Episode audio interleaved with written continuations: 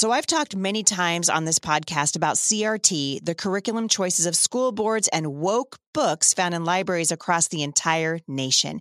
Many of you have asked about alternative library choices, and if you've never heard of the Tuttle twins, you are in for a treat.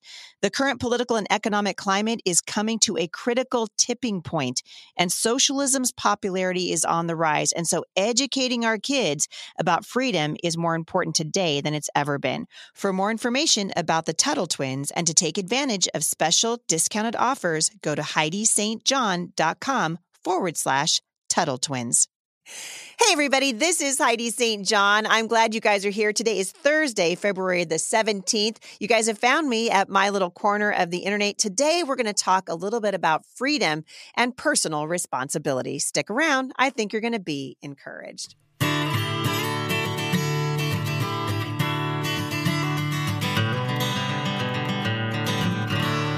Well, I'm glad you guys are here today. There are lots and lots of things for us to talk about. First thing I want you guys to remember as I continue talking about uh, kind of picking up where we left off yesterday in uh, the book of Nehemiah is that Nehemiah looked around, he asked God he, he saw something, it broke his heart, and then he began to say, Lord, what would you have me do? And so this is all about personal responsibility. It's about accountability. It's about uh, listening to the Lord and not just sitting back and letting other people do something for you. It's about actually getting involved and doing it yourself. This is the theme and has been for a long time of off the bench. And I hope you guys are encouraged by what you're hearing here at the podcast. I read an article and I'll link back to it in the show notes today, called Never Forget How the Dems Exploited Fear at the Expense of Our Children. Recently, we've seen blue states finally start lifting COVID restrictions from schools. Last week, Governor John Carney from Delaware announced that school mask mandates would be rescinded on March 31st. Actually, let's just have a moment of silence for the stupidity of all this, shall we? Ridiculous. Somehow the COVID restrictions are going to go away on the 31st of March for a lot of people, including people in Oregon who have been under a tyranny now for two solid years. And suddenly, magically, uh, miraculously, COVID's going to go away and everything's going to be fine on the 31st of March. These people have lied to you. Never, ever forget it. Never forget that we cannot take these people at their word. Never forget what they did in finding a, a little uh, a loophole in these emergency powers and exploiting the spirit of fear. I've been saying this for a long time. I'm going to keep saying it. God did not give us a spirit of fear. This thing has fear all over it, which is why we've known for a long time something was terribly wrong. But anyway, Ned Lamont, the governor of Connecticut, announced that the school's mask mandate would end on February 28th. So even closer for those guys. It's practically uh, next week. New York Governor Kathy Ho- Hochul, what's that's your name? I can't. I don't know how to say that. Also announced that New York's school mask mandate would be would be assessed after winter break and could be lifted in early March. So these people are crazy, and their tyrannical dictates make no sense. And unless and until we start saying no, we're not going to let you do this anymore, I promise you this will happen again. Uh, the article goes on to say, I keep thinking that the viral about the viral video of an elementary school kids in Nevada cheering at the news that they would no longer be required to have masks. Which, by the way, I don't watch the Super Bowl. To me, NFL stands for no fans left, and so I didn't watch the Super Bowl. But I did see pictures of celebrities from Ellen DeGeneres to the mayor of Los Angeles. Uh, everybody's out there without a mask, and yet your little two year old has to wear a mask to get on an airplane. Are we are you guys frustrated by this yet? Right? The double standard, the hypocrisy, the arbitrary, well, this will work and that will won't. If you walk into a restaurant, you got to have a mask on, but as soon as you sit down, the Rona won't get you. It's ridiculous. The whole thing is ridiculous. And back to the school kids in Nevada. It was a happy moment for sure. And I look forward to New York following suit, hopefully soon. Still, in our happiness at returning to normal, we can never forget that for the majority of the pandemic, Democrats have led the fear campaign, insisting that we had to shut down mask up and not question the science. And that really is the issue. It's this unwillingness to let there be any kind of a question, any kind of pushback to the narrative. This is why you see Dr. Robert Malone and Peter McCullough being censored off of the internet. They don't want you to question the narrative. Anytime someone says, well, it's science, the whole point of science is that you question things. The whole point of science is you guys say, well, you know, this is working, this is not. And they're saying, well, the science has changed. But they're also saying that with abortion, right? Well, the science is changing. Okay, I don't believe these people uh, for anything. So uh, amazing that we're still that we're actually still here. Red states with fewer restrictions were attacked for blame and blamed for any spike in cases, but now it looks like the left is looking to rewrite the script, and this is what I'm going to um, hang my hat on today because we cannot let them do that. Uh, they want to claim that the science has changed, and so now it's safe for kids to ditch the masks in school.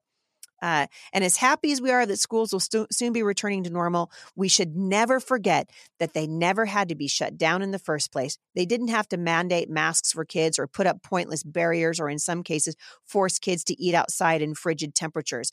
And we must also never forget that the Biden administration tightened mask guidance for schools because it caved into pressure from a prominent teachers union. It wasn't science that dictated that guidance, it was the teachers' unions. The guidance never made any sense. Dr. Fauci, as you know, I like to call him Father Fauci, the high priest of the Branch Covidians, acknowledged early on in the pandemic that masks don't keep out a virus, right? This is proven medical knowledge th- that masks don't work against viruses. A CDC study confirmed it when it found no difference in infection rates between schools with and without mask mandates. So they don't appear to protect kids from COVID, and in many cases, they cause other problems such as speech and language delays. Meanwhile, kids are exposed to an alarming number of other dangerous pathogens that collect on the masks. So, why was this necessary? What was the purpose of the school mask mandate in the first place? Uh, why do, do, we have them uh, mask up to protect from the flu? No, of course not. This is deeper than that. It's not like we didn't know that kids are overwhelmingly safe from COVID and are not super spreaders. Heck, Father Fauci admitted this in November of 2020, and it was confirmed by studies in Switzerland ice and Iceland in the same year. A study from Germany also found that children could act as a brake on infection. But because of a bunch of terrified teachers, the science was ignored and fear ruled the day. Last week, I was in a school in Eastern or in Western Washington State, and, and uh, I met a young girl who said that she is afraid. She feels insecure without the mask, and she doesn't know how long it's going to take her to feel like she can go somewhere without the mask on her face anymore. I had another student tell me that they had had a parent commit suicide in the pandemic, but because the uh, the because of COVID, they couldn't get the help that they needed. This is wrong. We can never let this happen to us again. Uh, this is the same fear that prompted countless parents to vaccinate their kids from COVID, even though we know it was completely unnecessary if their child was otherwise healthy. And in fact, a study from the UK has found that unvaccinated children are safer from COVID than even vaccinated adults of any age. This is the actual science. These are the actual actual statistics.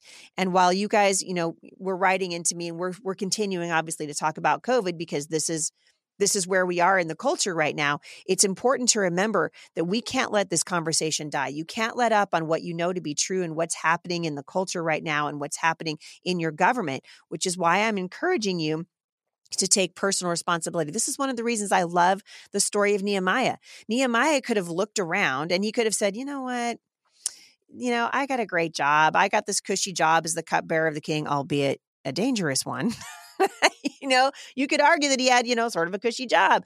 Uh, but he decided that what was happening in his home, the, the, the, the city of his ancestors, was enough to make him go to the king to risk his life, even and his reputation, and ask the king for help.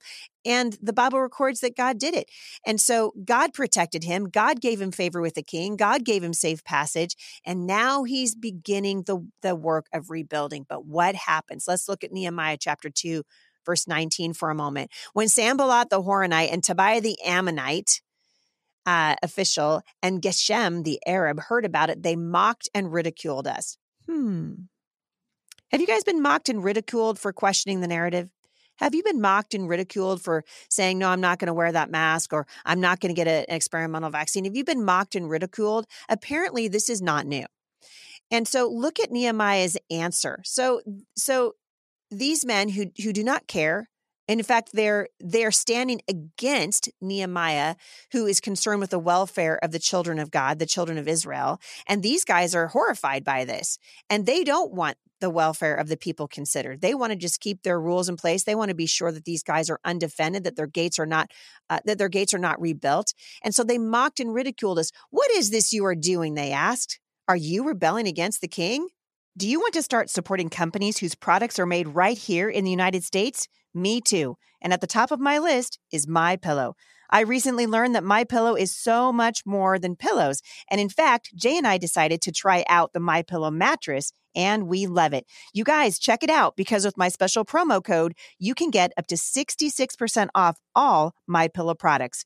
Go to mypillow.com or call 1-800-447-0541 and use promo code Heidi to take advantage of Mike Lindell's special offer for the Heidi St. John podcast listeners. That's mypillow.com promo code Heidi or call 1-800-447-0541 hmm, man, this could have been written in 2020, in 2021 and 20 what is this you're doing? You rebelling against the cdc are you rebelling against uh, the, the mandates of your tyrannical governor?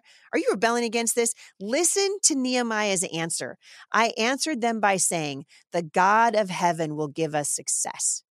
We his servants will start rebuilding but as for you you will have no share in jerusalem or any claim or historic right to it. Now, listen, this is important. I talked to a local uh, lawmaker here recently who decided to I don't I don't even know the right word for it. Uh, there was a, a, county council meeting and these these two Republicans, these two conservatives who are on the county council decided that they would not vote to keep my area free from discrimination. And I called one of them up on the phone and I said, "Listen, when this is over, the only people that are going to be left standing are the people that stood for freedom the whole time."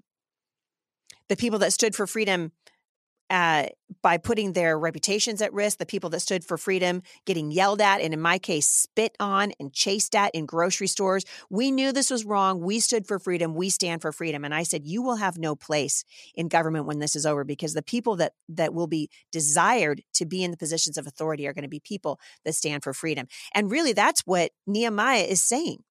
So let's go on to chapter three and, and, and, let's look at that for just a moment. So the high priest and his fellow priests went to work and they rebuilt the sheep gate. They dedicated it and they set the doors in place, building as far as the Tower of the Hundred, which they dedicated, and as far as the Tower of Hanel. The men of Jericho built the adjoining section, and Zaccur, the son of Emiri, built it next to them. Now it's going to go on. This whole chapter is going to talk about the fish gate and who rebuilt the fish gate and who rebuilt the dung gate and how these how these people worked together and what God did to encourage them in the process. But my point is everyone did something. Everyone had a part to play. Nehemiah was a good leader because he saw that and he helped them find their place and he put them to work. He said, We've got to get to uh, rebuilding the wall. Now, now the people are working in harmony. Now they have a, a, a mission that they are that they're going to be steadfastly committed to. And what do you think is going to happen next? There's going to be opposition. Let's look at chapter four. When Sanballat heard that we were rebuilding the wall, he became angry and was greatly incensed. He ridiculed the Jews. Notice this is the theme over and over and over again. When Jesus was uh, doing his ministry, particularly, uh, this is pointing at the end of his life, when they put a crown of thorns on him and a robe on him, Jesus, King of the Jews, what did they do? They ridiculed him. This is uh, a tactic of the enemy. So they ridiculed the Jews. And in the presence of his associates and the army of Samaria, he said, Who are these feeble Jews? What are they doing? Will they restore their wall? Will they offer sacrifices? Will they finish in a day? Can they bring the stones back to life from those heaps of rubbles, burned as they are? Tobiah the Ammonite, who was at his side, said, What are they building? Even a fox climbing up on it would break down their wall of stones. Oh my goodness. Look what happens in verse 4. Hear us, O God, for we are despised.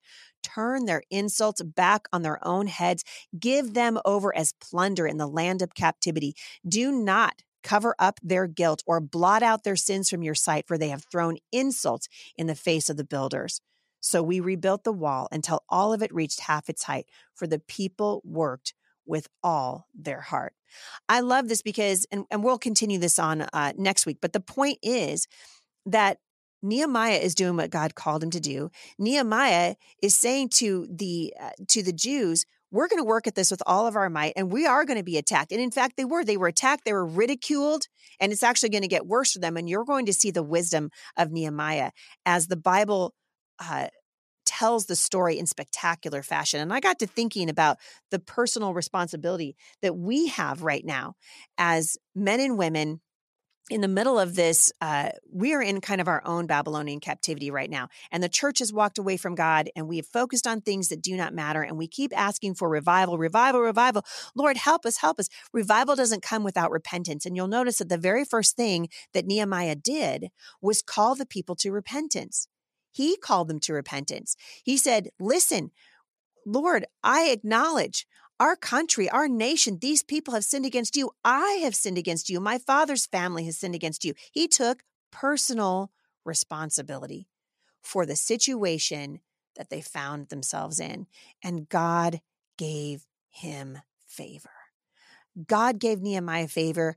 God gave him favor to handle his enemies. God gave him favor to stand up before uh, in front of Sanballat and these uh, officials from these other nations and these warring nations that wanted to see Jerusalem destroyed.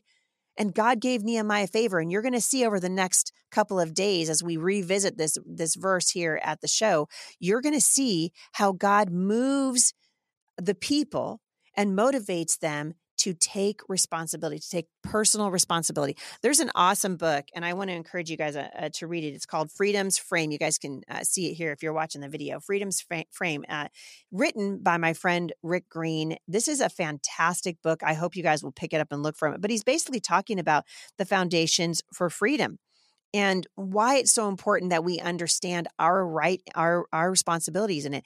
And in chapter 8 it's called a personal personal equation. He starts out by saying this this is important and i'm going to end here today. It's easy to point our fingers at corrupt and immoral politicians and blame liberal judges and groups like the American Civil Liberties Union for pushing forward a godless agenda on our society. We can connect much of the unrighteousness that has taken root in our land today to many of their actions. They've had a negative effect on all of it. However, as citizens, how quick are we to recognize our own responsibility for the road we have taken as a nation? Now, this is exactly what I'm talking about because that's what Nehemiah did. So before he started the work on the wall, he came to the Lord and he took responsibility for where we were at. Freedom does not come without us taking personal responsibility. In Romans chapter 1 verses 21 and 22, Paul wrote, "Although they knew God, they did not glorify him as God, nor were thankful, but became futile in their thoughts and foolish, and their foolish hearts were darkened. Professing to be wise, they became fools."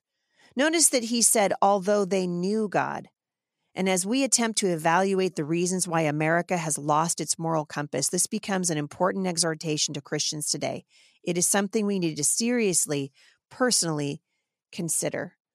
Our founding fathers provided a framework of freedom that was based upon the Christian principles they held.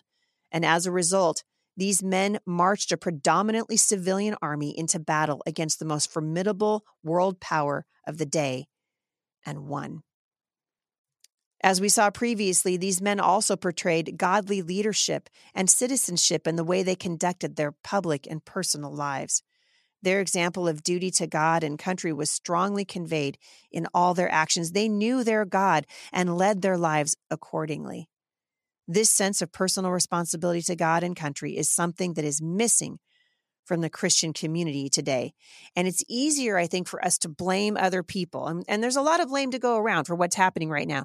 But I'm going to encourage you as we head into the weekend, and I'm going to have a wonderful guest on here tomorrow that will encourage you also. But as we head into the weekend, I want to encourage you take some time and come before the Lord.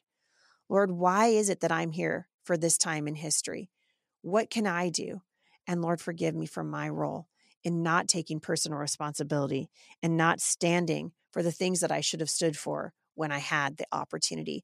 We know because we're seeing it happen in the book of Nehemiah right now that it can be reversed. And as we watch what's happening, as people take a stand, and people like me who are running for Congress right now at great risk to myself and to my family and to my business. Why? Because it is worth it.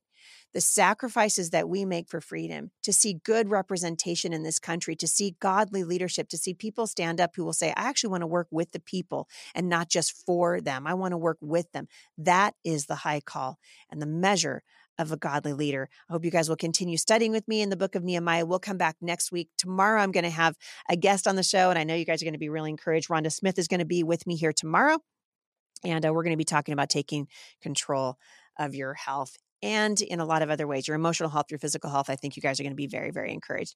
Thank you so much for tuning in today, you guys. It always encourages us. As always, you can leave reviews for this podcast over at iTunes, and I would love it if you would leave reviews for my books wherever books are written. And please uh, join me at Mom Strong International. Right now, we're studying unity and how important it is. It's a wonderful study, probably one of my favorites, and you guys can find out more about that at HeidiSt.John.com and MomStrongInternational.com. Have a great day, everybody, and I will see you back here tomorrow with Rhonda Smith at the intersection of faith and culture. For more encouragement, visit me online at MomStrongInternational.com.